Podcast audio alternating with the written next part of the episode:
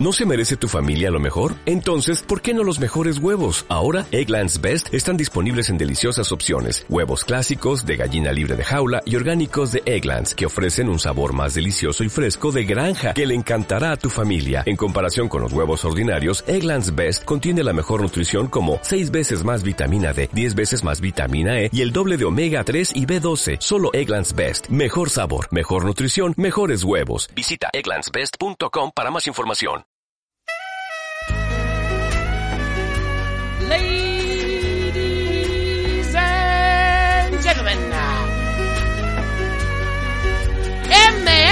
MM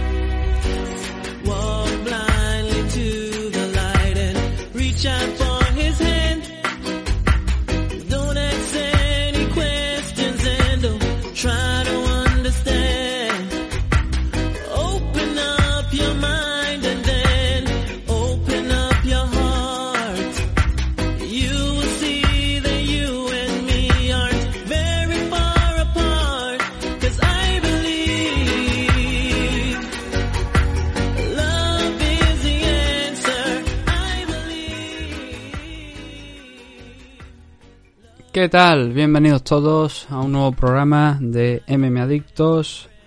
Hoy en este programa lo que vamos a tratar va a ser lo que no tratamos en el programa de UFC 262 de la main car. Es decir, los combates de la car preliminar.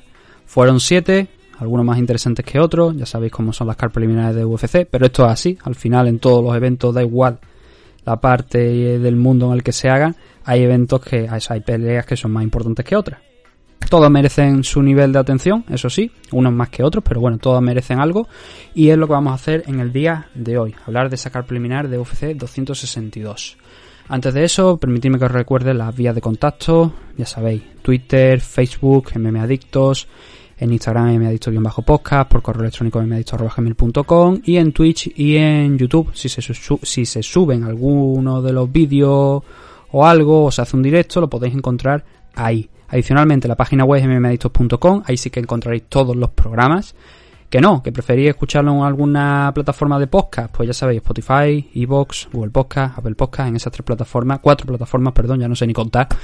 Estamos ahí eh, y nos podéis encontrar. En Evox además tenéis la opción de Evox Premium, donde podéis escuchar pues programas adicionales, donde por ejemplo esta semana hemos realizado la prueba de UFC 262, cerca de dos horas de programa. Esta semana tenemos un evento de Cody Garbrandt contra Rob Font, que supongo que también obviamente haremos la previa que también puede que nos ocupe en torno a una hora, hora y media. Pues esa hora, hora y media adicional está en exclusiva para los suscriptores de Evox Premium, que es a modo de agradecimiento por el apoyo de ese euro con 49 que tenemos de suscripción mínima para apoyar el programa. Pues ahí lo podéis encontrar y os podéis suscribir. Que no, no pasa nada.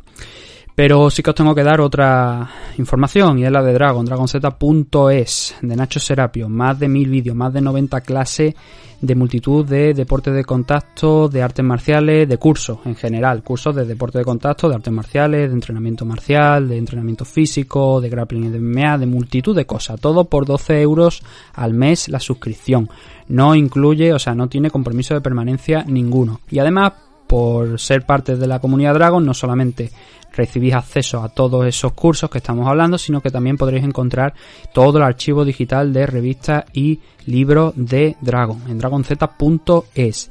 Y, ocasión, y ocasionalmente, no cada mes, se os enviará la revista o el libro, según lo que toque, porque ahora la revista es cada dos meses. Entonces tendréis una semana, una, un mes el libro, un libro de estos que se editan, el último ha sido de defensa personal, el segundo volumen de defensa personal, y el otro mes, al mes posterior, si seguís dados de alta, pues se os enviará la revista. Así, alternando. Este mes ha tocado libro, si os dais de alta para junio, pues se os enviará la revista. Es lo que quiero decir. Y todo ello de la mano de Nacho Serapio en dragonz.es. Para más información, ya sabéis, lo primero, en YouTube, sus canales, DragonZ y otro canal que es El Guerrero Interior, un poquito más personal, y en Twitch el canal es Artes Marciales, todo junto, Artes Marciales.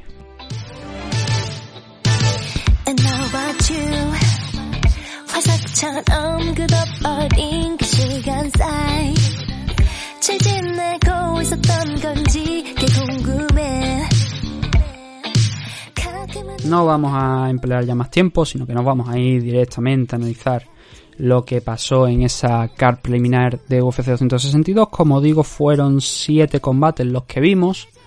Y hay sus cositas interesantes, hay sus grandes actuaciones, hay combates importantes para los rankings, hay combates menos importantes, pero vamos a tener que pasar por todos porque lo que toca y es eh, el análisis de la card preliminar de UFC 262. Algunos igual puede que os preguntéis por qué esto no se hace con otros eventos, por tipo Bellator. UFC es especial y aparte cae en domingo y los domingos pues son siempre un día más relajado, entonces nos permite pues visionar casi todo. Y UFC al ser la primera empresa del mundo, pues bueno, aquí hay combates en esta card preliminar que son importantes, por ejemplo, para los rankings, como el caso de Andrea Ali contra Antonio Sechenko, o la pelea entre Yacaré y André Muñiz, una pelea importante también, a lo mejor no para los rankings, pero sí para el desarrollo de la carrera de uno de los luchadores más veteranos y campeón de Strikeforce, como por ejemplo es el caso de, de Yacaré, de Ronaldo Sousa. Entonces yo creo que siempre hay que echarle un vistacito a la car preliminar de UFC. Es más, si no habláramos de la car preliminar de UFC, probablemente entonces nos saltaríamos algunos combates de algunos españoles que siempre, casi siempre están en la car preliminar. El caso de Joel Álvarez, ¿no? Por ejemplo, sin ir más lejos. Y precisamente mm, con Joel no es- vamos a abrir el evento, que me hubiera encantado abrirlo con la pelea de Joel Álvarez, pero no va a ser el caso, porque ya sabéis que Joel Álvarez tuvo los problemas con el visado, no le permitió entrar, eh, no se le permitió entrar en Estados Unidos, eh, no iba a conseguir, mejor dicho, entrar en Estados Unidos por problemas de papeleo. Y bueno, esta noticia que ha salido en los últimos días, que es la de la firma de Joel por Alias de la CID. Ha firmado por la empresa de Dominance MMA, que es la agencia de, de Alias de la CID. Ya sabéis que Alias de la CID trabaja con multitud de luchadores que han sido campeones y que han sido campeones eh, dentro de UFC, incluso en la actualidad. Tenemos Camarumban, por ejemplo, pero también teníamos el caso de Javi Nurmagomedov, ¿no? que trabajó también con, con Alias de la CID en el tiempo en el que estuvo. Bueno, creo que todavía siguen en contacto y todavía seguramente siguen como representante, pero bueno, ya sabéis que Javi ahora mismo no anda por esa. ya en activo en el mundo de las MMA. Entonces, la noticia la dio la novia de Joel, que tiene un canal de, de YouTube. Y yo tengo que dar mi opinión al respecto. A ver, yo esta noticia la sabía desde. Creo que una semana antes, me parece. Desde que se dio a conocer lo de que Joel no iba a, estar en Estados Unidos, en Houston, en UFC 262. Y claro, a ver. Vosotros diréis, ah, te lo estás marcando. No, no me lo estoy marcando y hay gente, os digo que hay gente que puede, puede demostrarlo de que esto es algo que yo ya lo sabía. Pero claro, eh, no lo digo y como he dicho muchas veces, no lo digo por el sencillo hecho de que no me corresponde a mí el anunciarlo. Yo ya lo sabía desde una semana antes, pero a mí me dijeron, mmm, esto es esto y yo pues fiel a mi política pues no lo comenté pero por eso me, me, parece muy interesante y me gustó mucho que la que diera la noticia fuera la novia de Joel que también es periodista y que tiene su canal en YouTube y tal y que la diese ella antes que cualquier mmm, persona con un interés como dijo el, el, que ahora ya es antiguo manager de Joel Álvarez eh, Francisco Montiel que dijo que, hombre, normalmente el que da una exclusiva es porque tiene un interés monetario detrás o un interés económico o algo de reconocimiento y tal, de generar y ganar popularidad y tal, y ante eso dijo Francisco, me alegro de que la novia de Joel, pues bueno, haya sido ella la que la haya compartido. A mí también, yo, mmm, yo siempre me he movido en o el entorno de, del luchador, la familia del luchador o, o su manager o algo, o el propio luchador. Son los que tienen que dar las noticias, aunque yo ya las sepa. Por eso me alegro de que fuera ella, que no fuera otra persona. Y bueno. Algunos diréis, pues eres gilipollas por no haberla dado. Pero. Bueno, es lo que suelo hacer, ¿no? Y es lo que he hecho siempre y no la voy a dar porque no quiero perjudicar a nadie, ni quiero fastidiar a nadie, y porque creo fielmente en lo que hice, y porque yo esto no lo hago por dinero, yo no lo hago por popularidad. Creo que ya me he cansado de demostrarlo en multitud de ocasiones, aunque haya algunas personas que se empeñen en pensar lo contrario, que le asegura que las hay y que me conta que las pueda ver, pero no, no lo hago por eso. Entonces, por eso me guardé esa, esa cosita de, Joel. Pero bueno, ahora todos lo sabéis que Joel va a formar parte de la agencia, de la cartera de Alias de la CI y los papeleos con temas de Estados Unidos y tal y cual, pues van a ser más sencillos y probablemente veamos a Álvarez, si todo va bien, en algún punto de este verano, peleando, una vez se solucione todo, por lo menos la intención, pelear en cuanto eh, esté todo bien solucionado y ahí veremos a, Joel seguro en UFC y si puede ser en Estados Unidos mucho mejor. Porque he leído que en agosto están planteando trasladar o hacer mejor dicho un evento en el Reino Unido. Entonces a lo mejor Oye, quién sabe, a lo mejor vemos a Joel en el Reino Unido, pero bueno, este combate iba a ser en, en Houston, allí, primer pay-per-view de uno de los, mejor dicho, uno de los primeros pay-per-view en abierto de con público ya dentro de, Estados Unidos porque Joel llegó a pelear sí en el pay-per-view de en el de Javi contra Gage entonces no es extraño de los pay-per-view. Lo anterior había sido Fight Night pero ese último fue con el pay-per-view pero este era el primer pay-per-view en Estados Unidos y bueno había una especial ilusión. Y también tengo que decir que después de ver este combate ahora ya sí de Cristo Quiago contra Son Soriano yo creo que Joel Álvarez la confianza que había estado transmitiendo yo creo que era justificada y que podría haber derrotado a Cristo Guiago y quizá a lo mejor sin mucha dificultad y a lo mejor esto es hablar mucho porque luego la realidad por lo que sea puede complicarse y puede ser otra y tal, pero a ver, Cristo Guiago derrotó a Son Soriano y Cristo Guiago se llevó el Fire of the Night, o sea, el Fire of the Night, el performance, uno de los Performance of the Night, 75 mil dólares, ya explicamos en el programa de ayer o bueno, el del último, el de UFC 262 de la main card, por qué se dieron 75.000 en lugar de 50, porque Tony Ferguson intermedió en todo esto, criticó, oye, hay que subirlo tal, pum, y le dieron 75.000 a cada uno. Y Cristo Quiago se llevó esos 75.000 dólares, uno de los, de los bonos de la noche por Performance of the Night, por esa sumisión, por ese Dark Choke frente a Son Soriano.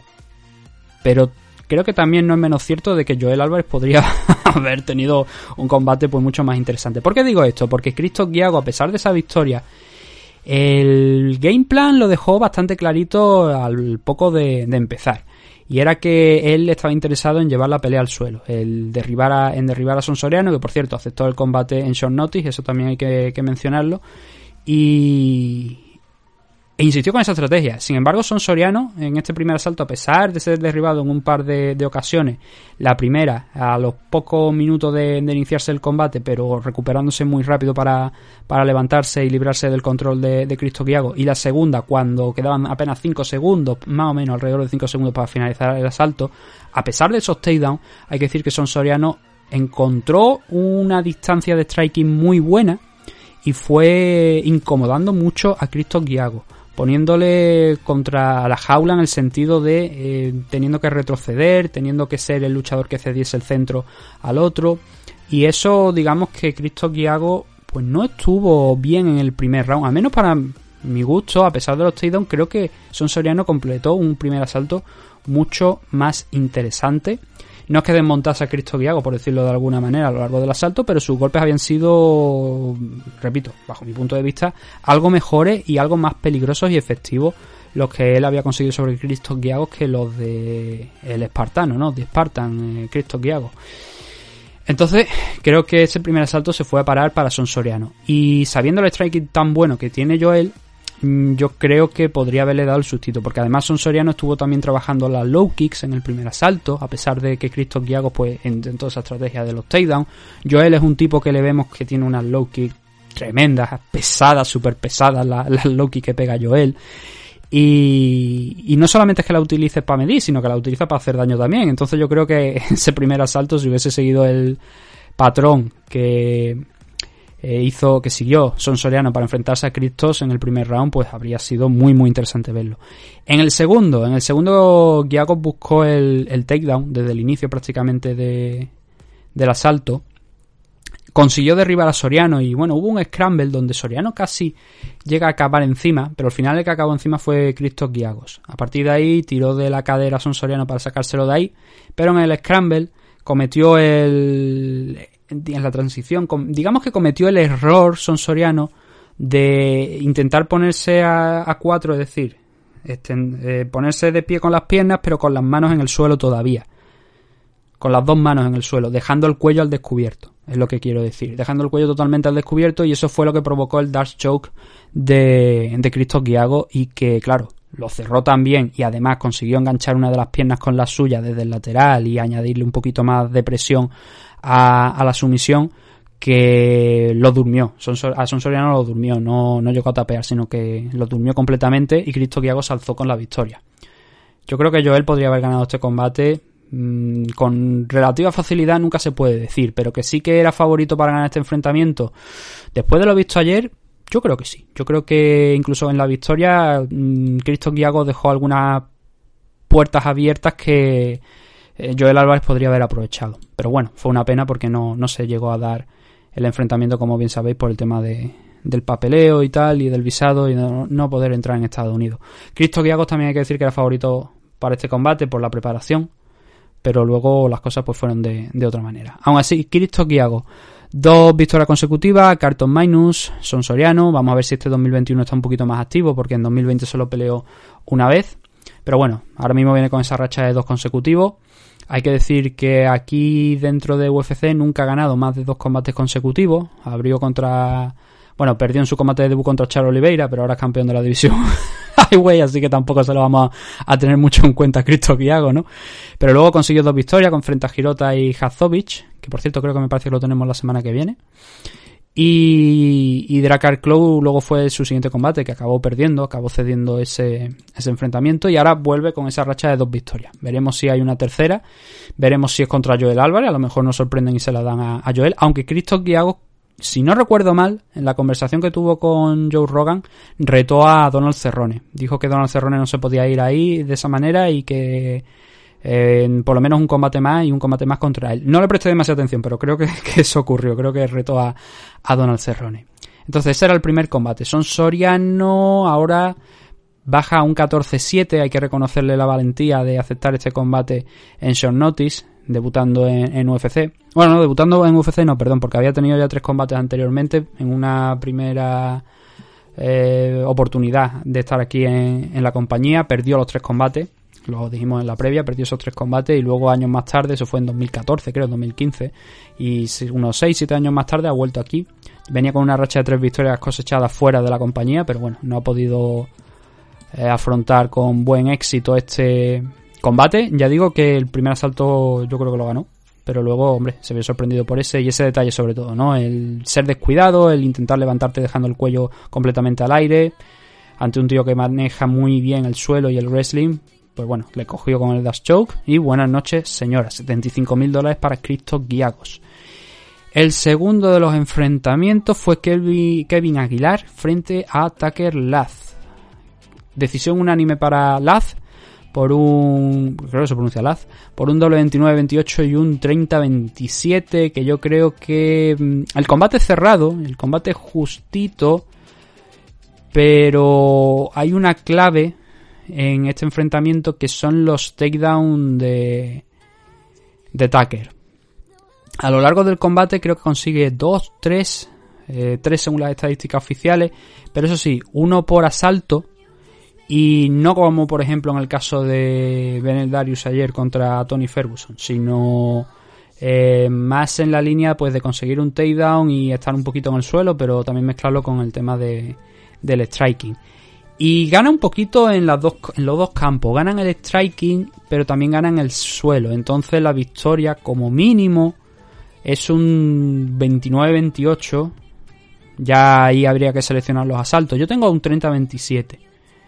Porque, como digo, eh, consigue takedown a lo largo de todos los asaltos. Pero sí que es verdad que el último podríamos entrar en discusión y dárselo a Aguilar. Entonces, por eso digo que mínimo un 29-28 en favor de, de Tucker pero eso sí, ganando el combate.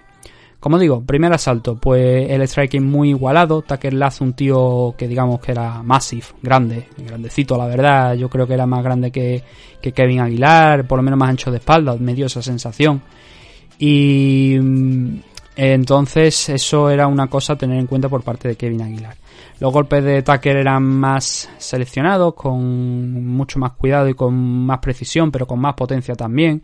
Y además eso incluye que hay que incluir, como digo, los takedowns, los derribos. Creo que salió con una estrategia de cuando quede dos minutos, minuto y medio, vamos a intentarlo. Porque fue prácticamente lo que hizo a lo largo de los tres asaltos. En el primer asalto, cuando quedaba un minuto y medio, alrededor de un minuto y medio, se tiró encima de Kevin Aguilar, lo derribó y a partir estuvo ahí trabajando en el suelo buscando control, buscando también algo de, striking en el suelo. Kevin Aguilar fue el que quizás a lo mejor llevó un ritmo más alto en cuando estaba con la espalda contra la lona en temas de golpe, pero aún así, claro, el takedown pesa, la posición superior cuenta muchísimo más que lo que hagas desde abajo, si no es una auténtica burrada.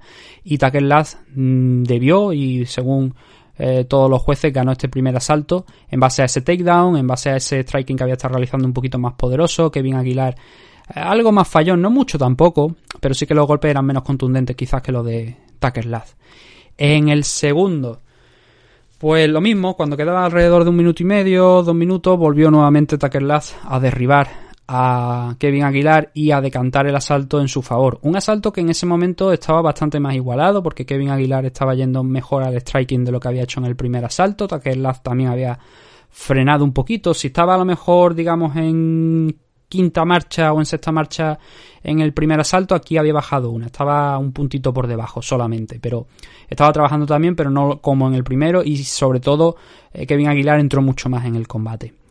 Kevin incluso intentó en alguna ocasión el clinch, buscar algún takedown contra la jaula, no lo consiguió, pero como digo, el que sí lo consiguió fue Tucker Lath y nuevamente, a pesar de en esta ocasión, eso sí, conseguir, conseguir al poco de, caer al suelo, Aguilar empujar con las piernas y quitarse a Lath de encima, hay que reconocer que ese takedown, sumado al striking, nuevamente, por lo menos para mí, volvió a decantar el asalto en favor de Tucker Lath, aunque como digo, creo que lo vi un pelín más parejo porque estuvo esa oportunidad de Kevin Aguilar de llevar la pelea al suelo con un takedown, el striking suyo eh, empezaba a conectar un poquito más, eh, algo más igualado, no mucho más, pero algo más igualado con el de Tucker Lath y creo que fue un asalto un pelín más igualado del primero, pero que Tucker sí que seguía ganando. Y el tercero es el que digo que ese sí que está muchísimo más igualado, pero nuevamente, esta vez un poquito antes, cuando quedaba un poquito más de tiempo.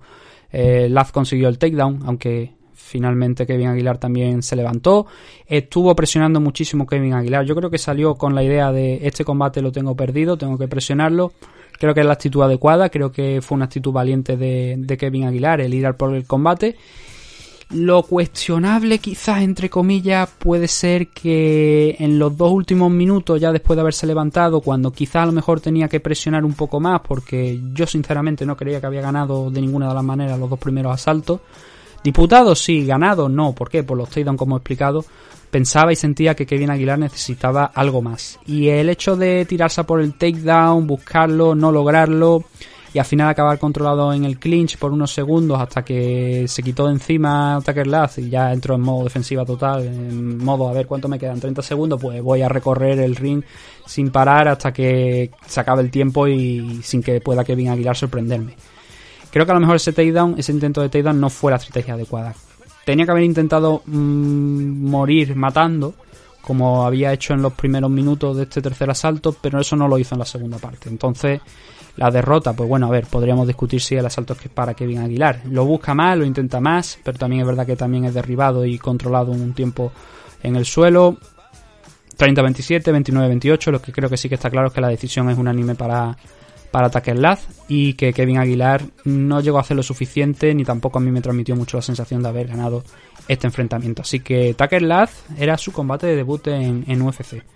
Había tenido dos combates en el Contender Series en 2020 con un plazo además de entre uno y otro de dos meses. Los dos lo ganó por decisión, pero bueno, al final consiguió entrar aquí en, UFC y tiene una racha enorme. Está un 12-1 de récord.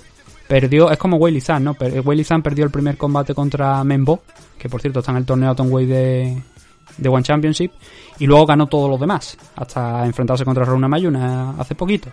Pues lo mismo pasó con, eh, con- lo mismo pasa con Tucker Lath. Ha ganado todo, a excepción del último combate, o sea, del primer combate que tuvo, y lo ha ganado todo, incluyendo este debut aquí contra Kevin Aguilar en UFC. Y Kevin Aguilar, pues, mm, era un luchador que prometía mucho, que llegó aquí a la compañía con un, creo que fue un 15-1, me parece, de récord, y ganó sus tres primeras peleas, pero luego ha desaparecido. Sí que es verdad que ha enfrentado rivales interesantes, Danique, Zubaira jugó, Charles Rosa, diferentes tipos de luchadores, pero también hay que decir que los tres son bastante buenos y bastante interesantes, y los tres casos ha perdido.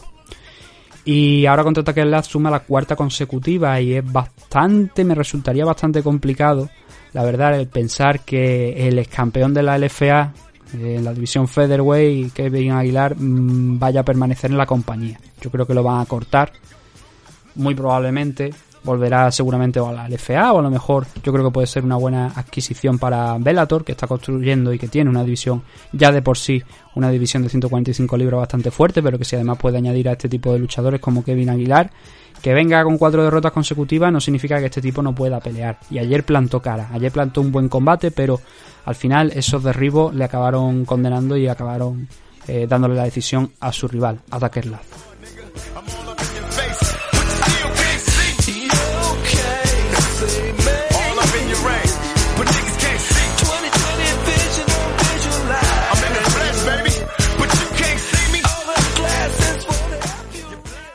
El siguiente de los enfrentamientos, Priscila Cachoeira frente a Gina Mazzani. Después de este nos quedarán cuatro. Haremos la pausa después del de Andrea Ali contra Antonina Sechenko, que es el siguiente.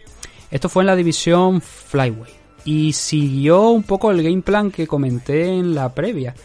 Y es que esta era una batalla, digamos, de estilo, donde Gina Mazzani es una luchadora que la hemos visto funcionar muy bien en el suelo y Priscila Cachoeira es una luchadora que digamos que prefiere mucho más el striking, ¿no? Y fue la historia de la película, porque Gina Mazzani tuvo un muy buen primer asalto, donde derribó hasta en tres ocasiones a, Priscila Cachoeira, que vendía muy caros esos, esos derribos, pero que al final acababa cediéndolo.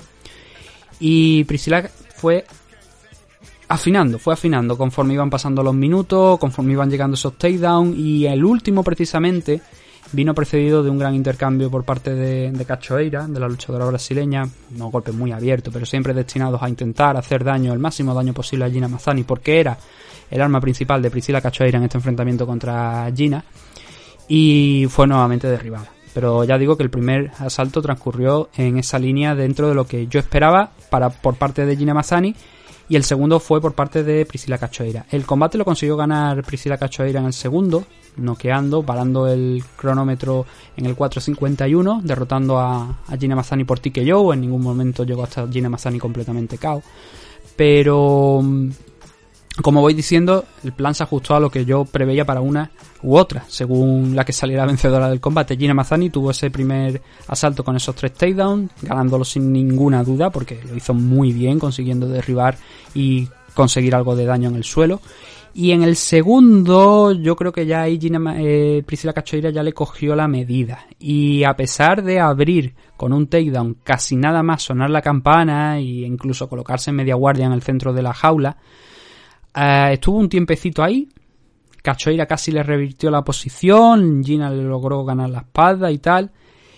Y estuvieron mucho tiempo ahí. Según las estadísticas hay un takedown de 6. Yo creo que... mm, Yo no recuerdo haber visto 6 takedowns de Gina Mazzani en este primero. Y es curioso porque ahora vais a ver en eh, uno de los otros combates Lando Banata contra Mike Grundy. Sin embargo ahí dan una, un conteo de takedown que a mí sí que no me coinciden con lo que yo tengo aquí. Yo no vi, por ejemplo, aquí en este enfrentamiento de Gina Mazzani, en este segundo round, 6 derribos. La verdad es que no lo vi. Honestamente no lo vi. Sí que vi un control por parte de Gina Mazzani tras ese primer y único takedown que sí que logró, como he dicho, consiguiendo la espalda y tal. Pero al final, Priscila Cachoeira, antes justo de, de que Mike Beltrán la levantase, y es algo, una decisión que no acabé de entender muy bien por qué levantó a Gina Mazzani contra Priscila Cachoeira cuando digamos que sí, Gina estaba en la guardia de Priscila porque Priscila había recuperado esa posición y Priscila de hecho había enganchado un codo muy bueno que había hecho sangrar abundantemente a Gina Mazzani, pero yo mi opinión es que estaban trabajando lo suficiente como para levantarlas en ese punto. Habría que preguntarle a Mike Beltrán. No digo que estuviera equivocado, pero sí digo que me resultó extraño. A partir de ahí, varios intentos más de takedown de, de Gina Mazzani, no sé si cinco más, pero varios intentos de, de takedown. Se le veía ya algo poquito más desesperada, un poquito más agotada. La sangre también le molestaba, no le dejaba ver y Priscila estaba, la estaba toreando y estaba empezando a hacerle daños reales. Estaba empezando a enganchar varios golpes y, a provocar que Gina Mazzani ya estuviera eh, yendo hacia atrás y no encontrándose lo bien que se había encontrado en el primer asalto con todo ese control y todo ese dominio que había hecho. Entonces la estrategia en el segundo asalto a Gina Mazzani no le funcionó, saltó por la ventana todo y Priscila pues poquito a poquito fue haciendo daño, fue yendo a lo que se esperaba de ella, ser dura en el striking. Y luego al final pues cogió una buena, muy buena secuencia de golpes a, a Gina Mazzani, conectó varios, bajó la guardia de Gina Mazzani, la volvió a subir cuando veía que Priscila iba encima, pero ya estaba esa posición de huida donde eh, vas buscando aire de manera desesperada, bajas las manos, te vas incluso hasta tropezando con la pared de la jaula y vas pegándote a ella para incluso a lo mejor no llegar a caerte pues ahí es donde vimos a Gina Mazzani. Entonces creo que la parada de Mike Beltrán, a pesar de que no cayó en ningún momento al suelo, creo que fue la correcta. Fue una buena victoria para, para Priscila, dentro de lo que se esperaba de ella, que era eso, el striking, porque era lo que nos había dado en su último en sus últimos combates. Perdiese o ganase, le habíamos visto en una guerra de intercambio y precisamente le habíamos visto, eso sí, sufrir un poquito con el tema del wrestling, de la lucha. Como bien le planteo aquí Gina Mazzani. Una jugó sus cartas, la otra también, pero la otra hay que decir que le funcionó mucho mejor a partir del, del final del primero, pero especialmente obviamente en el segundo, cuando a nueve segunditos solamente de acabar este segundo salto paró el cronómetro y Mike Beltrán le dio la victoria. Una Priscila Cachoeira que ahora se coloca con dos victorias consecutivas. Noqueó a Shanna Dobson en febrero del año pasado, ahora ha vuelto a pelear por fin ya en este 2021, después de un intento fallido en el 2020 en la última parte del año. Y suma un. Bueno, dos victorias consecutivas, pero también tiene tres derrotas en sus tres primeros enfrentamientos. Pero oye, Valentina Sechenko fue la primera pelea. Vamos a darle algo de cancha, ¿no? Hasta ese momento llegaba totalmente invicta y Valentina, pues probablemente fuera la luchadora encargada de darle la bienvenida a la división Flyway. Yo ahora mismo no lo recuerdo, pero eso se puede comprobar muy rapidito. De ver cuál fue la primera... Sí, efectivamente, no, no mentido. Fue Priscila Cachoeira la que le dio la bienvenida a Valentina Sechenko a la división y no pudo con ella. Era la primera pelea también de Priscila en, en UFC, así que, oye, entra dentro de lo normal, entra dentro de lo lógico, no vamos a fustigarla, ¿no? Por ello. Las otras dos derrotas, pues bueno, Molly McCann, Luana Carolina fueron dos guerras en striking, pero que al final acabó cediendo también por la parte de del wrestling contra Molly McCann y creo que, si no recuerdo mal, eh, eh, Carolina no la llegó a, a derribar, pero también fue un combate. Bueno, creo que sí, me parece que sí llegaron alguna vez, en alguna ocasión, al suelo, o trabajaron por lo menos en el suelo, y estuvo a punto de coger alguna sumisión o algo así, aunque al final andó. y la sentó también con un knockdown, pero al final fueron a, a decisión. Entonces, oye, eh, se ha recompuesto, ha conseguido esas dos victorias consecutivas, y Gina Mazzani se queda con un 7-5 de récord. Y aquí en UFC hay que decir que no ha conseguido ganar más de un combate consecutivo. Y ya lleva unos cuantos. Pero también es verdad que Gina Mazzani venía de la división Bantam, que ya había peleado aquí en 125 libras en su último combate contra Rachel Ostovich, que fue una victoria. Y ahora necesitaba derrotar a, a Priscila para seguir sumando. Pero bueno, no ha sido posible. Mm, Desde luego no afecta a los rankings. Como si afecta este siguiente enfrentamiento del que vamos a hablar ahora, que es el de Andrea Lee contra Antonina Sechenko. Una victoria para Andrea Lee en el segundo asalto por sumisión, por un triangle choke, no, perdón, por un triangle armbar frente a eh, Antonina Sechenko. La undécima los rankings contra la duodécima, 11, 12 y un combate que podemos decir que por fin, aleluya, Andrea Lee gana por, por finalización sin dejarlo en manos de los jueces. ¿Por qué digo que aleluya? Porque los últimos combates de Andrea Lee, las decisiones habían sido cuestionables. La último, los últimos tres enfrentamientos de Andrea Lee de KGB se contaban por derrota. Había debutado aquí en UFC, ganando los tres combates primero que había tenido, pero luego los otros tres se le complicaron. Fueron decisiones divididas, la de Rosan Modafferi fue unánime, pero yo creo que la de Lauren Murphy y la de Rosan Modafferi las podría haber ganado. Especialmente la de Lauren Murphy, que ahora está tercera en los rankings, creo que la podría haber ganado. Y no se la dieron los jueces, entonces una- yo creo que quitarse para ella este peso encima de derrotar a Antonina Sechenko, de hacerlo antes de que llegara la decisión, a pesar de estar ganando la pelea claramente, y si hubiera llegado al tercer asalto, lo único, creo que lo único que hubiese frenado a Andrea Lee habría sido una finalización o un 18 por parte de, de Valentina Sechenko. No os preocupéis, voy a llamar a Antonina Valentina muchas veces a lo largo del programa. Pero como digo eso, que lo único que habría frenado a Andrea Lee habría sido una, una victoria por TKO o por sumisión de, de Antonina, porque la decisión no la habría ganado. Yo, salvo un 18, yo creo que no la habría ganado. Y hombre, un 17 habría sido muy extraño, ¿no? ¿Por qué? Pues bueno, a ver. El primer asalto, a ver, eh, los primeros minutos de estos tipos de combates siempre son de estudio, ¿no? Y nunca sabes qué es lo que van a... por dónde va a salir la una o la otra y entonces pues van midiéndose, van intercambiando, van fallando el golpe. Antonina incluso lanzó un, un spinning backfist y ya le dio ahí el primer aviso Andrea Lee porque falló, como digo, ese golpe. Ya Andrea intentó entrar en una distancia corta y le dijo, cuidado, si te pasas de la raya o te acercas más de lo suficiente o de lo necesario, te voy a enganchar en el clinch. No fue la única vez, porque incluso el takedown llegó desde, desde el clinch. Se le echó encima, barrió, derribó a Antonia Sechenko y se colocó encima. Y ese takedown precisamente, si no fuera poco el control que había estado ejerciendo en las dos o tres ocasiones anteriores que había cogido el clinch, con algunos golpes al abdomen, Antonia Sechenko estando por rodillazo, mientras que Andrea Lee estaba directamente por lanzar las manos a, al abdomen de Antonina. Ese takedown especialmente determina quién gana este primer asalto. Por lo menos para, para mí y en mi, y en mi libro, ¿no? Y es, y es, por supuesto, Andrea Lee, porque no conectó mucho en el suelo, poquito más bien, pero sí que los golpes que realizó fueron suficientes para justificar también ese takedown y sobre todo el control permitió que Antonina no saliese de ahí. Entonces, poquito, poquito en el suelo, pero suficiente. Suficiente sobre todo para, sumado al striking, proclamarse como vencedora de este primer asalto, con un 10-9. Y el segundo, que es cuando se produce la finalización, también está bien claro que lo estaba ganando Andrea Lee en el momento de, producirse esa finalización. Incluso puede que a lo mejor hasta por un 10-8. Porque nuevamente hay que decir que volvió a... mm, Bueno, en esta ocasión fue Antonina, Antonina la que cogió a Andrea Lee en el momento en el que Andrea Lee lanzó un backfist. Se equivocó, como le había pasado a Valentina en el primer asalto, y ella lanzó el backfist, Valentina le cogió el torso, la cogió por detrás y fueron al suelo. Pero en el scramble hay que decir que Andrea Lee quedó por encima. En la transición, dando vueltas, Andrea Lee quedó por encima. Fueron arriba y en, ento- entonces en ese momento sí que consiguió ese takedown, ese segundo takedown, aunque las estadísticas cuentan ese incidente que he dicho ahora, ese scramble, esa posición de quedarte por encima, lo cuentan en favor de, de Andrea Lee.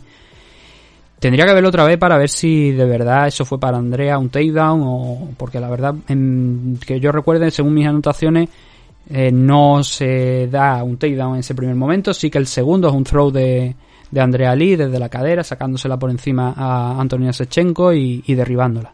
Cayó en side control, pasó incluso al crucifix en un momento, pero optó finalmente por la montada, por pasar a la montada, transicionar a la montada, y a partir de ahí estuvo muy rápida porque cogió ese triángulo desde la montada, lo aseguró, lo cerró y luego pasó a esa situación, a esa posición inferior. Eh, para que veáis cómo son las cosas, cómo funcionan a veces las estadísticas de UFC, en este combate, en este asalto, ponen que Antonina Sechenko estuvo dominando durante 3 minutos 58 segundos. 3 minutos 58 segundos de control. El, combate se para en el 4.52 de este segundo. Esos 3 minutos 58 segundos de Antonina Sechenko de control no son reales. No hay 4 minutos de control de Antonina Sechenko. Lo que hay es un triángulo de Andrea Lee que opta por cerrarlo cuando está la montada, darse la vuelta de manera que ella sea la que queda abajo y a partir de ahí esos 4 minutos que le atribuyen a Antonina Sechenko son de Andrea Lee ajustando un maldito triángulo y tirando sumisiones. No hay un control de Antonina Sechenko. Antonina Sechenko no llega a escapar en ningún momento de ese triángulo. Resiste, aguanta un montón. Probablemente porque el hombro derecho no estaba metido a la altura de, del, del cuello lo suficiente como para provocar la estrangulación y que se le cortara el flujo de sangre al cerebro y eso la sometiera y la durmiese. Y la durmiese. Probablemente ese fue el motivo por el que no consiguió la victoria con ese triángulo. Pero coño, de ahí a decir que en las estadísticas eh, Antonio Sechenko está a 3 minutos 58 de segundos de control porque está simplemente encima, porque es la propia Andrea Lee la que ha optado por eso, por ese movimiento muy acertadamente, porque es la forma de ejecutar el triángulo. Hostia puta. Yo creo ahí que nos hemos pasado. Y por eso a veces las, estadísticas de UFC son bastante engañosas. Engañan mucho. Y por eso es bueno también tener estos informes y estos reports, porque el día de mañana, cuando yo hable de Andrea Lee o hable de Antonina Sechenko, me iré aquí y miraré qué es lo que ha pasado. Y diré, coño, pues pasó esto. Y ese minuto, ese tres minutos, ese cuatro, esos cuatro minutos alrededor de control que le atribuyen a Antonina, pues no serán reales. Y no fueron reales, las cosas como son. Entonces, ¿cómo se produce la sumisión? Bueno, pues lo que hemos dicho, Antonina está peleando constantemente en ese triángulo, intentando liberarse, no lo consigue en ningún momento, reajusta mil y una veces Andrea Lee la, la sumisión. Yo creo que no se, no se llega a producir por eso, aparte de porque Antonina tiene mucha resistencia y lo demostró ayer. porque en ningún momento es tan profundo, no llega a meter el brazo de manera adecuada para intentar presionar bien, presionar justo en el punto adecuado para que cogerla con ese triángulo. Y claro, yo lo que estaba pensando en ese momento digo yo, bueno, a ver, no estás consiguiendo el triángulo, tiene el brazo al aire porque el brazo derecho está ahí, está intentando liberarse, está fuera de, de esa posición del triángulo, intenta el armbar, intenta lo mismo que intentó Fabricio Verdún en su momento contra Fedor Emelianenko y que precisamente hablamos en el día de ayer, me parece que fue en el, bueno, en el de antes de ayer o en el programa de PFL. Esa sumisión que relaté, que bueno, por el problema con, con, con- Fabricio Verdún y tal y cual, pues relaté aquel incidente con, bueno, aquella sumisión, aquella victoria por sumisión frente a, a Fedor Emelianenko. Y era lo que yo estaba pensando, digo yo, coño, opta por eso. Y al final lo hizo. Al final eso hay que reconocer que Andrea Lee tiró de ese brazo, lo cogió, vio que no estaba consiguiendo someter eh, con el triángulo a Antonina Sechenko y optó por agarrar el brazo derecho, ponérselo debajo de la axila izquierda suya de, Andrea Lee y retorcer, subir las caderas, elevar de manera que provocara una torsión eh, muy eh, dañina para el brazo de, de Antonina Sechenko a la altura del codo y provocar la rendición de, de Antonina, de la hermana de Valentina, cuando quedaban apenas, como digo, 8-9 segundos para la finalización del primer asalto.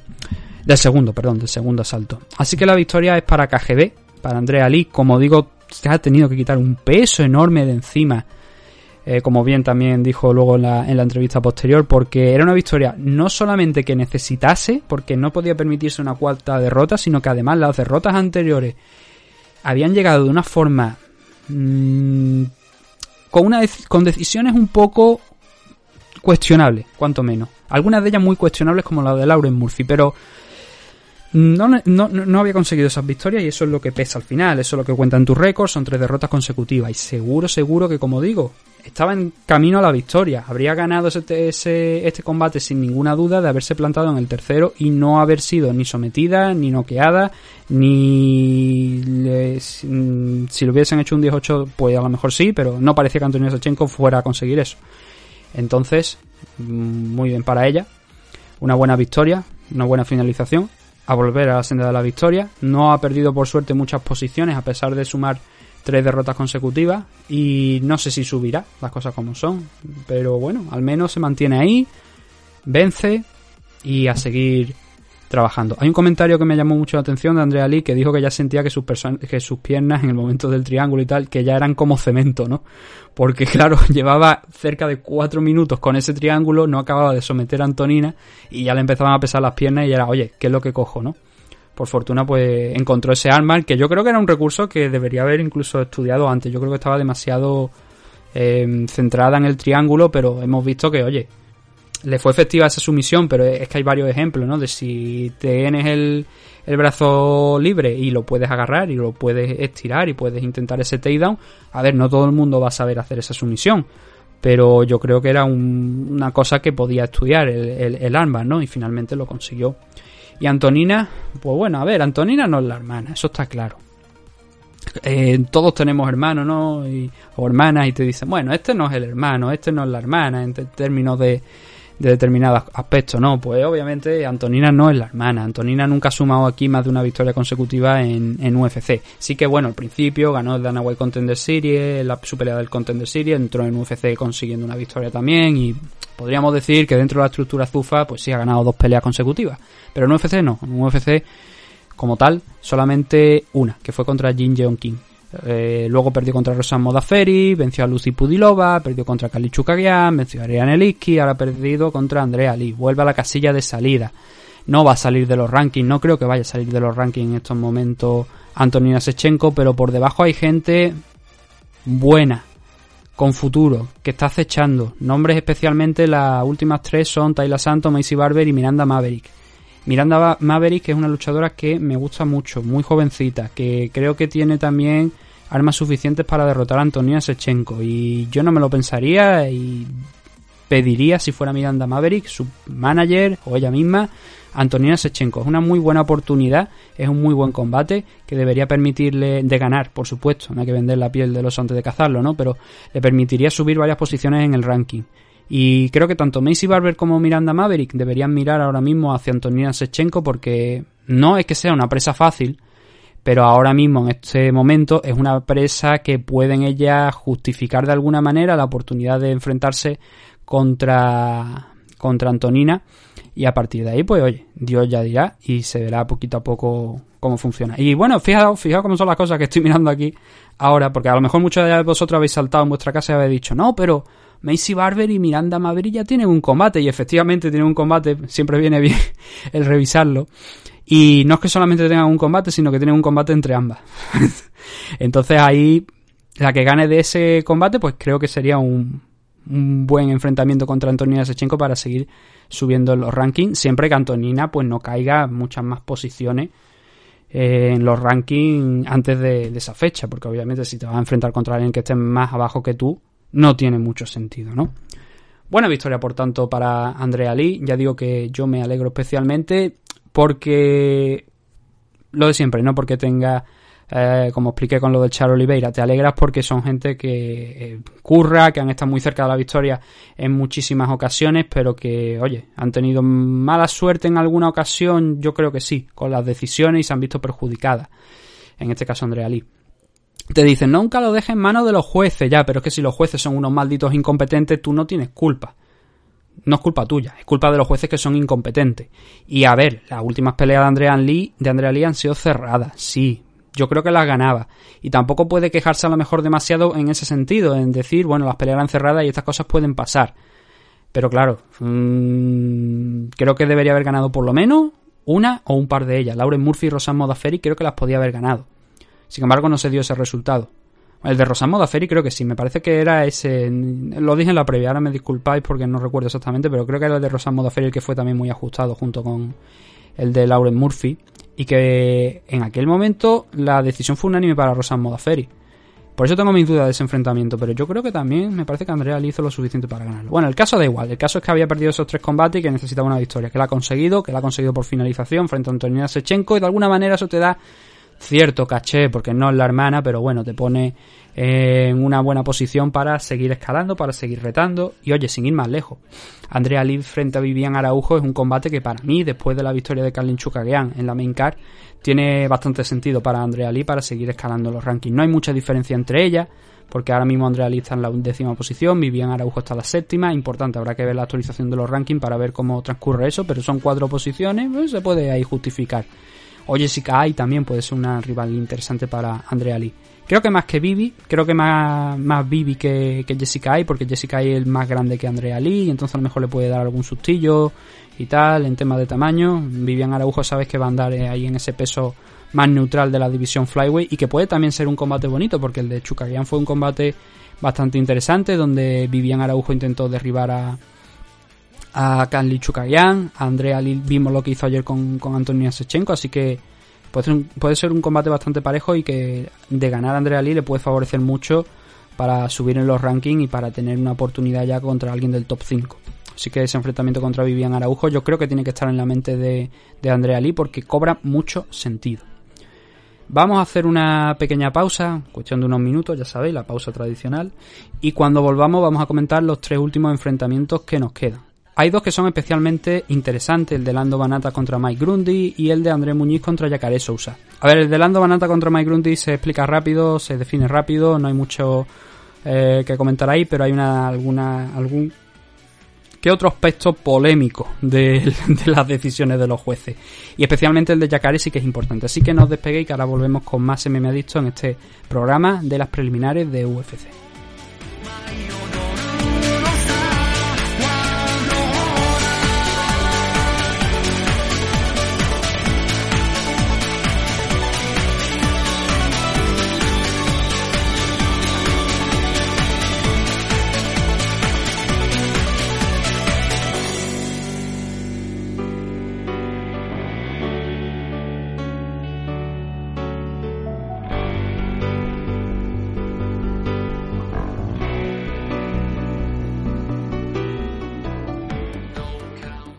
Los Caballeros de Oak es un equipo deportivo especializado en la práctica de las artes marciales mixtas, el jiu-jitsu brasileño y la modalidad de grappling. Los Caballeros de Oak cuentan con un centro de operaciones ubicado en el White Peak CrossFit de Valladolid y diversas filiales como la recién incorporada en el Nam Bandollo de Torre del Mar, en Nerja, Málaga. Como director técnico del equipo, tenemos al entrenador y árbitro internacional de MMA, Óscar Panadero, quien dirige el equipo apoyado de varios de sus entrenadores asistentes en las distintas secciones del equipo.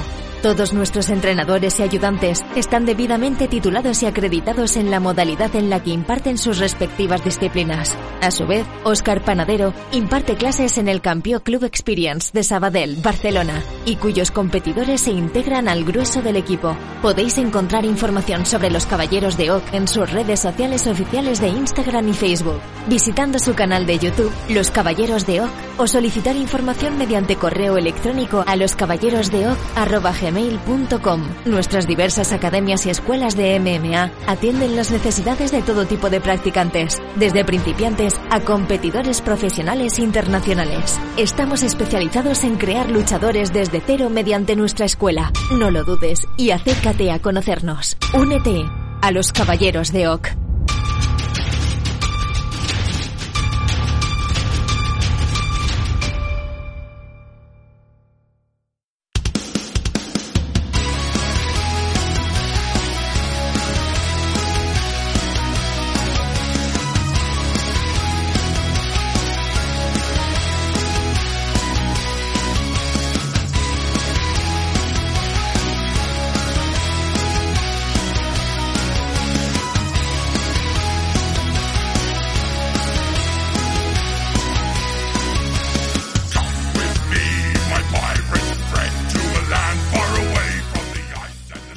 Regresamos ya en esta segunda parte del programa de hoy para hablar de esos tres combatitos que nos quedaban, que hemos dicho en la primera parte, que son el Jordan Gray contra Jamie Pickett, Lando Banata contra Mike Grundy y también André Muñiz contra Ronaldo Sousa. Entonces, vamos a empezar pues por el primero, obviamente, no vamos a empezar por el final. Y el primero de los que nos quedan es el combate entre Jordan Gray y Jamie Pickett. Es el primero de ellos. Este combate se ventiló rápido y hay poquito que decir por la forma en la que ocurrió, porque solamente duró un minuto el enfrentamiento. Y Jordan Gray noqueó, y de qué manera, la verdad hay que decirlo, a Jamie Pickett.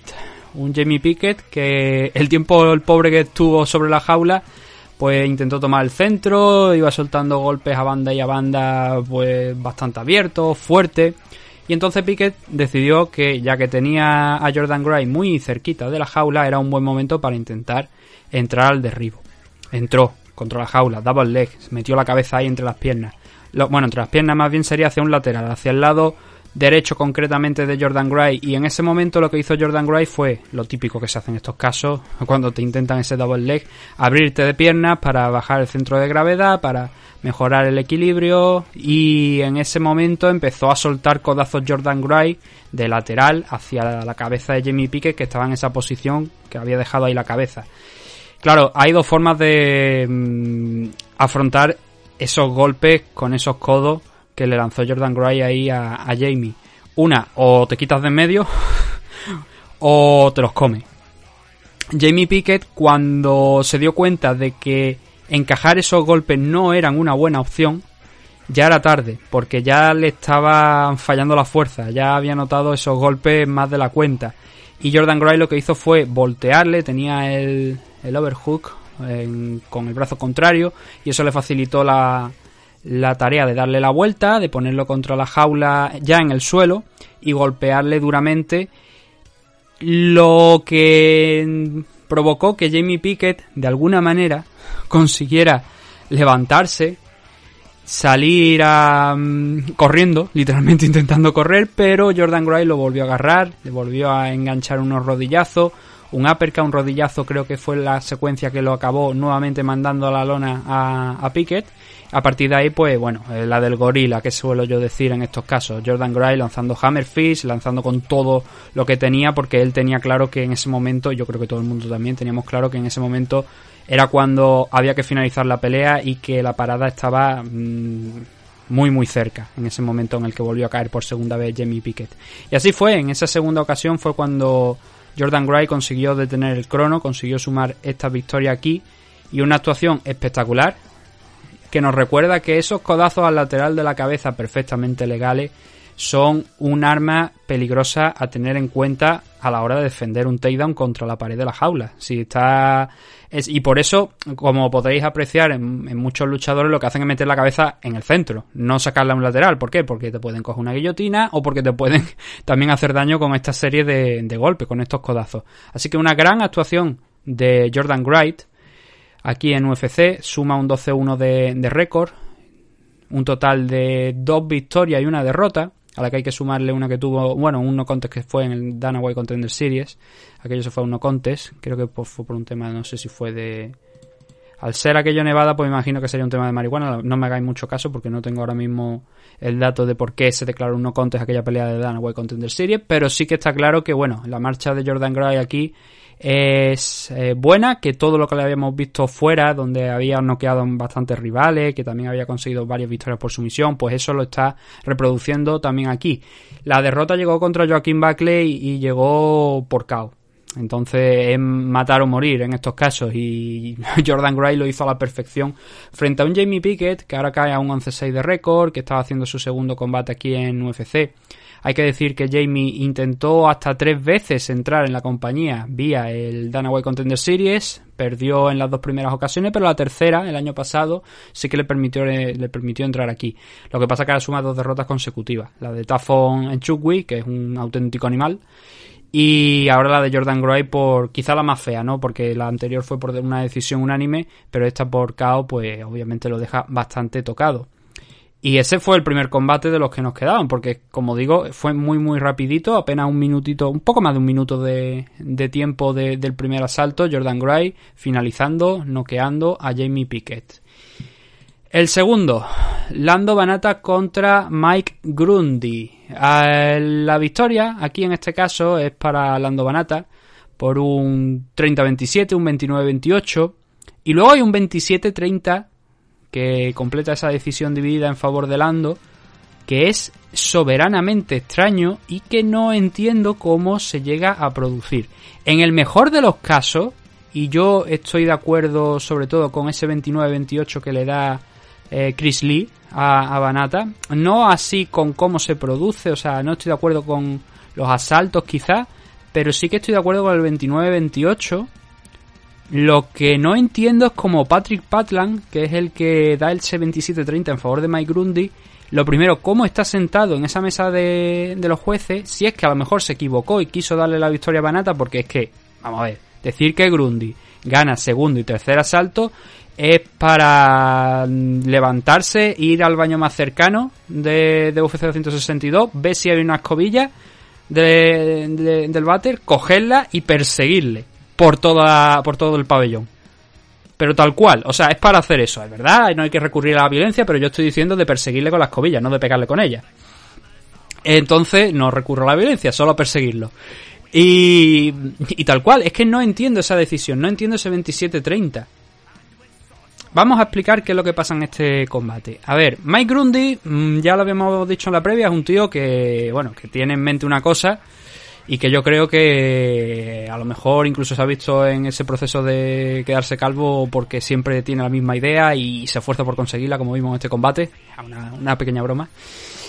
Y Mike Grundy salió con la, idea en la cabeza de intentar derribar, pero de manera constante, con una obsesión malsana ya, de, de intentar derribar, como digo, a Lando Banata. En el primer asalto, según las estadísticas oficiales, Mike Grundy intenta 9 takedowns y conecta 2. La realidad, por lo menos para mí, es que esos dos takedowns son más. Mike Grundy, por lo menos yo cuento. A ver, depende de lo que, de lo que entendamos por takedown, pero claro, viniendo de eso que hemos dicho en, en uno de los combates anteriores, del caso de Antonina Sechenko y Andrea Ali, que le cuentan cuatro minutos del segundo asalto a Antonina Sechenko como control, y está claro que no estuvo controlando la pelea. Eh, este 2 de 9 en takedown obtenidos en el primer asalto, para mí no es real. Para mí, eh, Mike Grundy ¿Intenta esos 9? Pues sí, proba- probablemente sean 9, pero completa bastante más. Otra cosa es que gane el control, porque eso no lo hace en ningún momento. Él derriba constantemente, hasta yo por lo menos conté como 5, 6 takedowns, o por lo menos oportunidades en las que llevó a Lando Banata al suelo. Otra cosa, como digo, es que Lando acertara en cuando caía al suelo a volver a levantarse muy rápido. Y a lo mejor entiendo que esta gente que realiza las estadísticas de UFC consideren que eso no es suficiente para contarlo como un takedown. Para mí sí. Y lo hemos visto en otras ocasiones que incluso cosas menores cuentan también como takedown. Entonces, no veo motivo alguno por el que Mike Grundy aquí se- no, no, no se le meten, no se le dan más takedowns en su favor en el primer asalto. El caso es que, como digo, son a lo mejor 5, 6 takedowns que consigue Mike Grundy en el primer asalto, pero sin control ninguno. Pero eso sí, agobiando a Lando Banata, a Lando Banata imposibilitándole el trabajar. Aún así, Lando aprovechó las poquitas oportunidades que le daba, los poquitos momentos que le daba Mike Grundy para soltar unas cuantas buenas manos, hay que decirlo. Pero para mí este primer asalto me muevo entre el 10-9 para Mike Grundy. Porque si, como dice Chris Lee, el segundo asalto es para Mike Grundy, con mucho menos, pero mucho, muchísimo menos de lo que se ha visto en este primer asalto, es que yo entonces lo de eh, perseguir a, a Marco Rosales con la... O sea, Marco Rosales no, a Patrick Patlan con la escobilla de- del inodoro, lo extendería también a Chris Lee. Y Chris Lee además ha dado varios motivos para intentar hacerlo, pero no en este, no en este evento, sino en varios ya. Lleva ya un listado Chris Lee de decisiones de decir, eh, traedme a Cecil People que por lo menos nos reíamos con él. ¿Sabes? Respeto, por supuesto, al trabajo de los jueces, pero es que hay veces que dice, es que no se puede respetar porque es que no se puede entender. Y es un problema también muchas veces de que no se les hace justificar las decisiones. Me gustaría que Patrick Patlan justifique por qué demonios ha dado un 27-30 en favor de Mike Grundy, porque yo no lo entiendo. Eso el primer, por parte del primer asalto, que ya digo, el trabajo de, el trabajo de striking favorece a Lando Banata a todas luces. El trabajo del grappling, de la presión, de intentar derribar constantemente a, a, Mike a Lando Banata, eso es para Mike Grundy. Y yo creo que eso hay que premiarlo. Entonces, para mí el primer asalto es para Mike Grundy. Pero ya está, a partir de ahí todo va cuesta abajo y sin freno, quitando a lo mejor el tercero donde Grundy ve que los takedowns no le están entrando y a partir de ahí pues decide mm, ver si intercambiar con Lando Banata puede ser buena idea, pero incluso en, en ese asalto los intercambios también los pierde. Pero lo que no entiendo del segundo asalto, que cómo se lo da Chris Lee a Mike Grundy con un 0 de 5 en takedown, y yo aquí sí que tengo que decir que no tengo ningún takedown completado por parte de Mike Grundy en mis anotaciones, al igual que no tengo casi control ninguno y mucho menos mayor o igual que el de Mike en el primer asalto por parte de, este, de, Grundy, no hay tal control. Y sin embargo hay un aumento del striking de Lando Banata que se muestra mucho más sólido en el striking porque frenan más los takedown y no le no, no llega en ningún momento a tocar el suelo en este segundo asalto. Consigue más en el striking en este segundo que en el primero. Y Chris Lee le da un 10-9 a favor de Mike Grundy. Es algo que no entiendo. o sea, fue una noche en este combate en concreto. Yo creo que quitando Marcos Rosales, que es el que da un 30-27 a Lando Banata, en parte los otros dos, Patrick Patlan y Chris Lee, tenían el cerebro jodidamente apagado. Pero jodidamente apagado fuera de cobertura, me da igual lo que fuera. Y no, y no es justificable.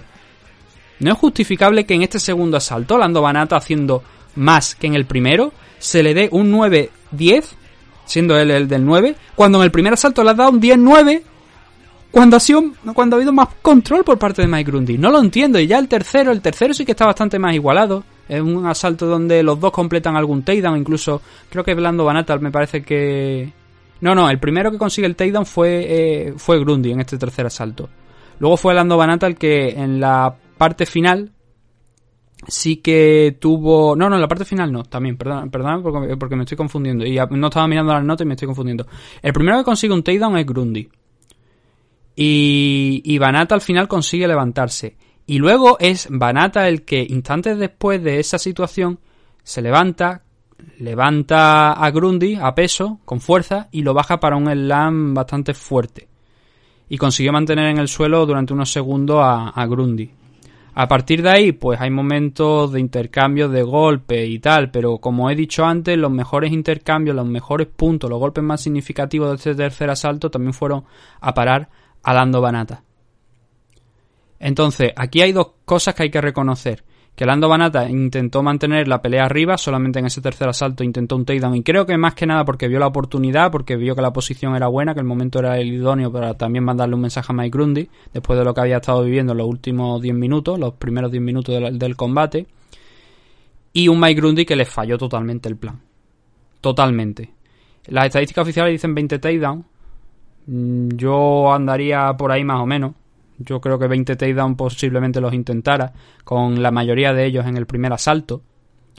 Y la estrategia que le funcionó al primero, Landa, eh, Landa no, Lando, luego consiguió hacer los ajustes necesarios. Yo creo que también Mike Grundy poquito a poquito se fue cansando y ya no, a pesar de intentar esos takedowns, ya no se veía con fuerza. Y Lando Banata ya sabía que es lo que tenía que hacer, sabía que tenía que estar atento también. Y cuando intentase echárselo encima, cerrar el bodylock, instantáneamente empezar a correr y quitarse de en medio para que Mike Grundy pues no, no consiguiera eso. Y además, sobre todo, castigarle, castigarle esos intentos. Cuando intentase entrar, soltar manos para, por lo menos, si te derribaba, por, por lo menos tú haber conseguido algo de daño. Y viendo que también Mike Grundy en el primer asalto lo había derribado múltiples veces, pero no había conseguido mantenerlo ahí, pues la verdad es que a Mike se le puso la tarea cuesta arriba. Y no le funcionó el plan, no le funcionó el game plan que tenía para este combate y al final acabó con esa decisión unánime, que bueno, no, dividida, que creo que es correcta, con ese 29-28 y 30-27 a favor de Lando Banata y un 27-30 a favor de Mike Grundy, que cuando lo escuchó eh, Lando también puso una cara como que cojones me estás contando, porque claro, él yo creo que sentía claramente que había ganado el segundo asalto, entonces un 27-30 fuera, eh, o sea, especialmente en contra no tenía sentido ninguno. Pero bueno, ya sabemos que hay gente que puede estar a lo mejor bajo efecto de algunas sustancias o que directamente puede estar con la Game Boy jugando o que no miran el monitor. El otro día escuché que Daniel Cormier mm, se enteró hace poco de que tienen un monitor delante en el que pueden ver los combates en lugar de estar mirando a lo que está pasando sobre la jaula. Lo cual me parece cojonudo, porque es que lleva un montonazo de tiempo sentado en la mesa de comentaristas y que se entera hace poquito de que tiene ese monitor y que los tiene que ver a través del monitor.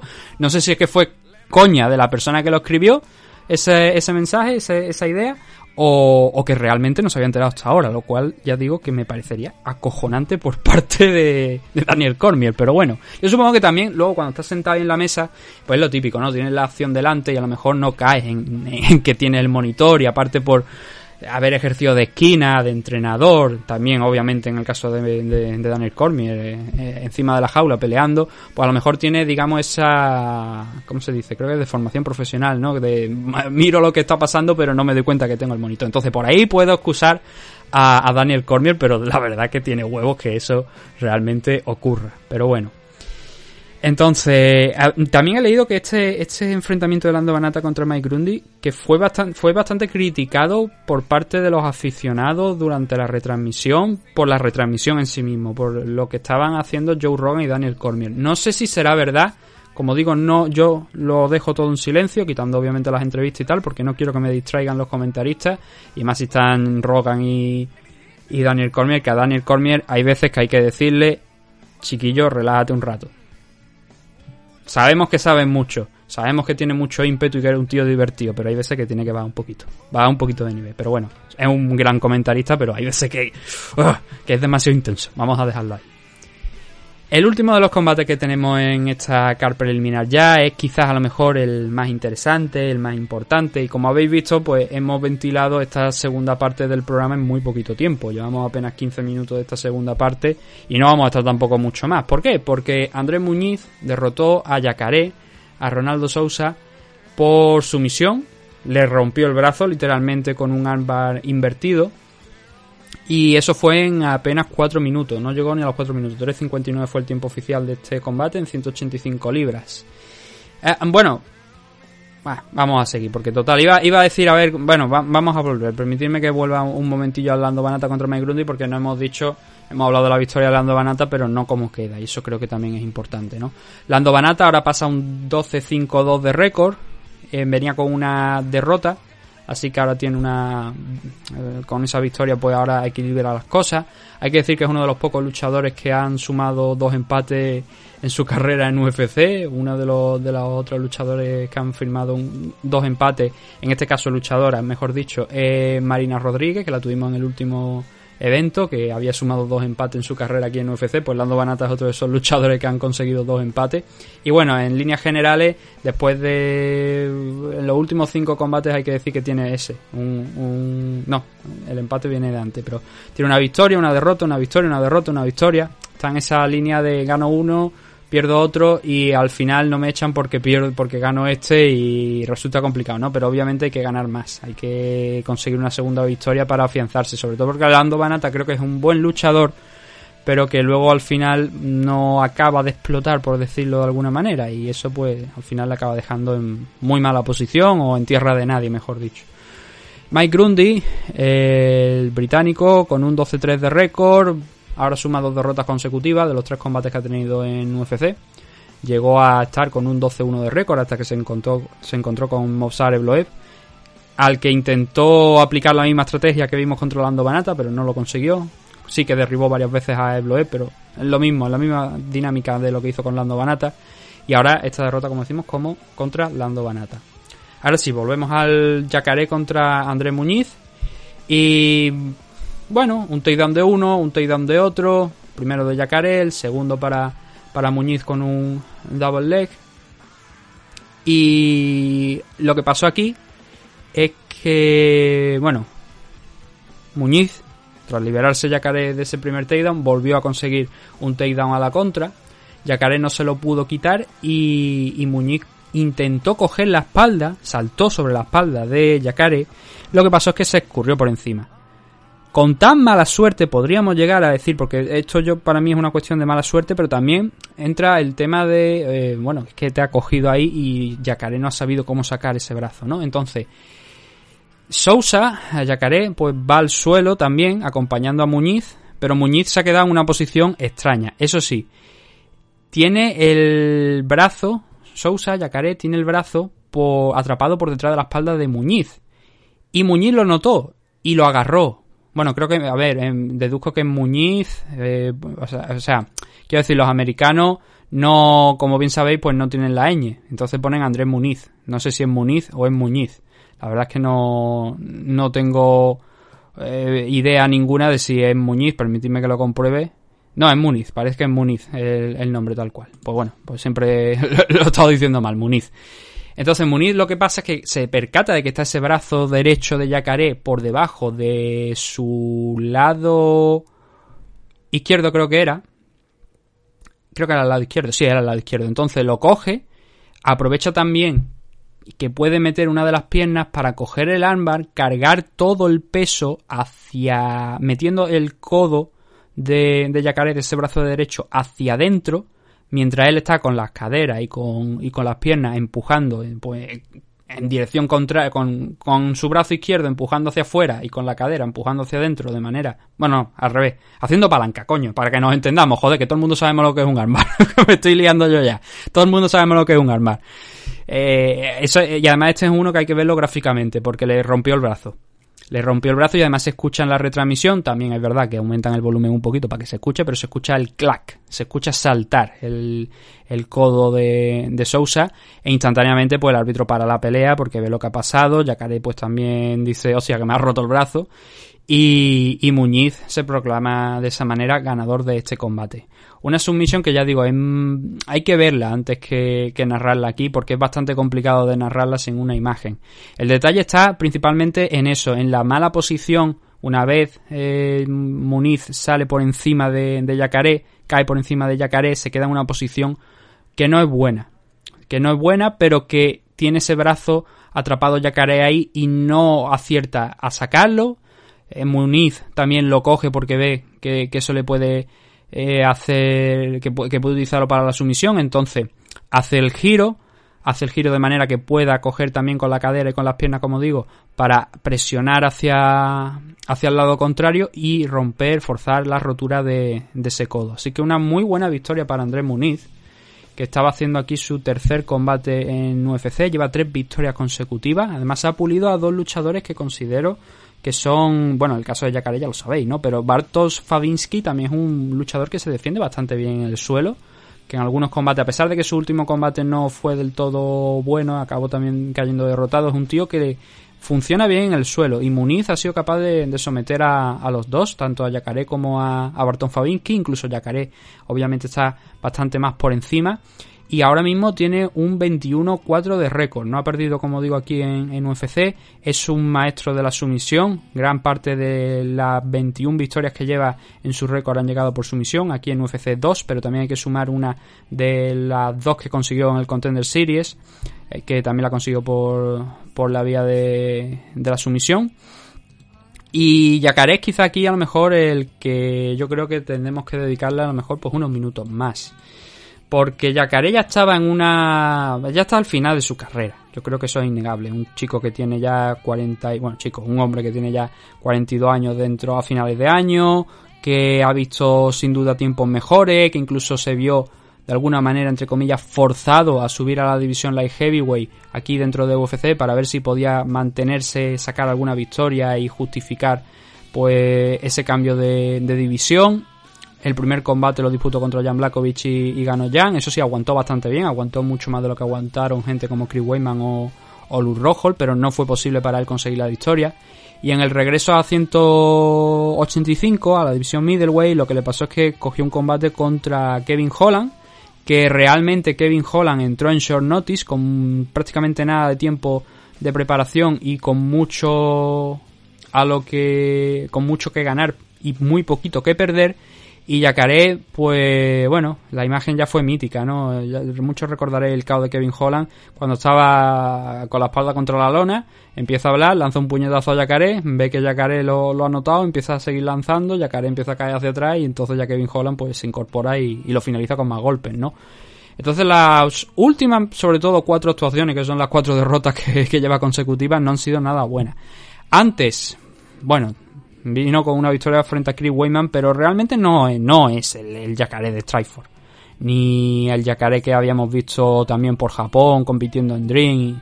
No, es ese Yacaré ya, y obviamente la edad ya la ha cogido. Hemos visto aquí varios ejemplos en este UFC 262, ¿no? Por ejemplo, a lo mejor Tony Ferguson, podríamos decir que ya no es el mismo de antes que Yacaré pues tampoco lo es.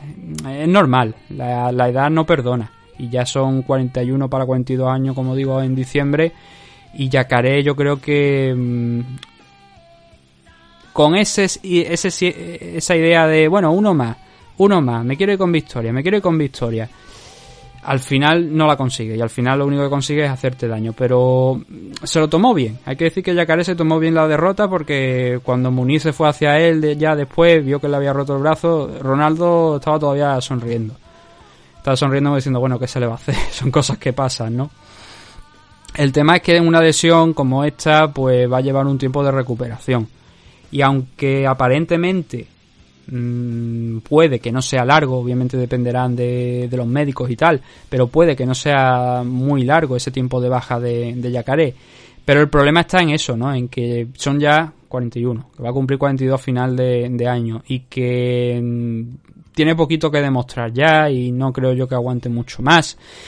Y no me extrañaría que UFC decidiera prescindir ya de Yacaré de la manera elegante que suele hacer UFC, decir, mm, bueno, ya no queremos volver a verte aquí, pero por tu bien. Que es lo que te suelen decir, ¿no? Eh, no queremos verte aquí, pero por tu bien. Si no, te estábamos exprimiendo hasta el día de, de tu muerte. Si fuera posible para Dana White, seguro que lo haría, ¿no? Pero eh, no, no, no, no, puede, ¿no? Entonces, yo creo que ha llegado ya el ocaso de, de Yacaré que este debería ser su último combate. Andrés Muniz pues va ha obtenido una gran victoria aquí que les va a permitir ya no solamente esa racha de tres victorias, sino que oye, que ya has derrotado a un ex campeón en Strikeforce, un tío que en algún momento no, no llegó a ser contender del título, si no recuerdo mal, aquí dentro de UFC, pero estuvo posicionado muy alto, muy arriba. Creo que nunca llegó a Yacaré, me parece, a, a, a retar por el título, si no, no recuerdo mal. Son muchos combates, ya no, no me acuerdo. Yacaré lleva aquí desde que se cerró Strikeforce, así que os podéis imaginar. Pero creo que nunca llegó a un title, a un title shot. Igual me equivoco. Disculpadme si me estoy equivocando. Entonces para André Muniz el derrotar a, a Yacaré significa muchísimo, significa muchísimo. Significa derrotar a una auténtica leyenda de las MMA y también del Brazilian Jiu-Jitsu, de ambos deportes. Entonces, mmm, muy bien para él. Y para Yacaré, pues, como digo, ha vivido tiempos mejores y yo creo que es hora de, al igual que Tony Ferguson, el sentarse a la mesa y decir, oye, pues igual ya es momento de coger el barco de los elfos y dejarlo ya. Pero bueno, eso es algo que le corresponde a él. Yo solamente puedo dar aquí mi opinión y veremos cómo- al final resulta esta historia de, de. Lo que sí, bueno, ayer comentamos los Performance of the Night. Ya sabéis que uno fue a parar para Charo Oliveira por ese KO frente a Michael Chandler. El Fight of the Night fue a parar para Shane Burgos y Edson Barbosa. Y luego el otro Performance of the Night sí que se dio aquí en la car preliminar. Ya lo hemos comentado. Cristo Giago se llevó 75 mil dólares por esa victoria, por ese Dark Choke frente a Son Soriano. Hubo varias sumisiones interesantes a lo largo de la car. Hubo ese Dars, hubo el Triangle Armbar de, de Andrea Lee, hubo este Armbar de André Muniz. Luego también creo, no, en, el main- en la main car no hubo ninguno. Mm, personalmente me gustó más esta sumisión de André Muniz o la, o la de Andrea Lee antes que la de Cristo Guiagos, que de alguna manera, como ya he explicado, son Soriano es que dejó el cuello expuesto. Oye, si tú te pones a cuatro, a cuatro patas eh, a la hora de levantarte, extendiendo los brazos por completo y dejando el cuello al descubierto, si lo haces contra un grappler, pueden pasar estas cosas, ¿no? Entonces, para mí fue más espectacular esta de, de André Muniz, por la forma en la que llega, por la forma también en la que se parte el brazo de Yacaré, y también la de Andrea Ali. Pero bueno, no soy yo el que da los bonos, es Dana White, y eso es lo que hay.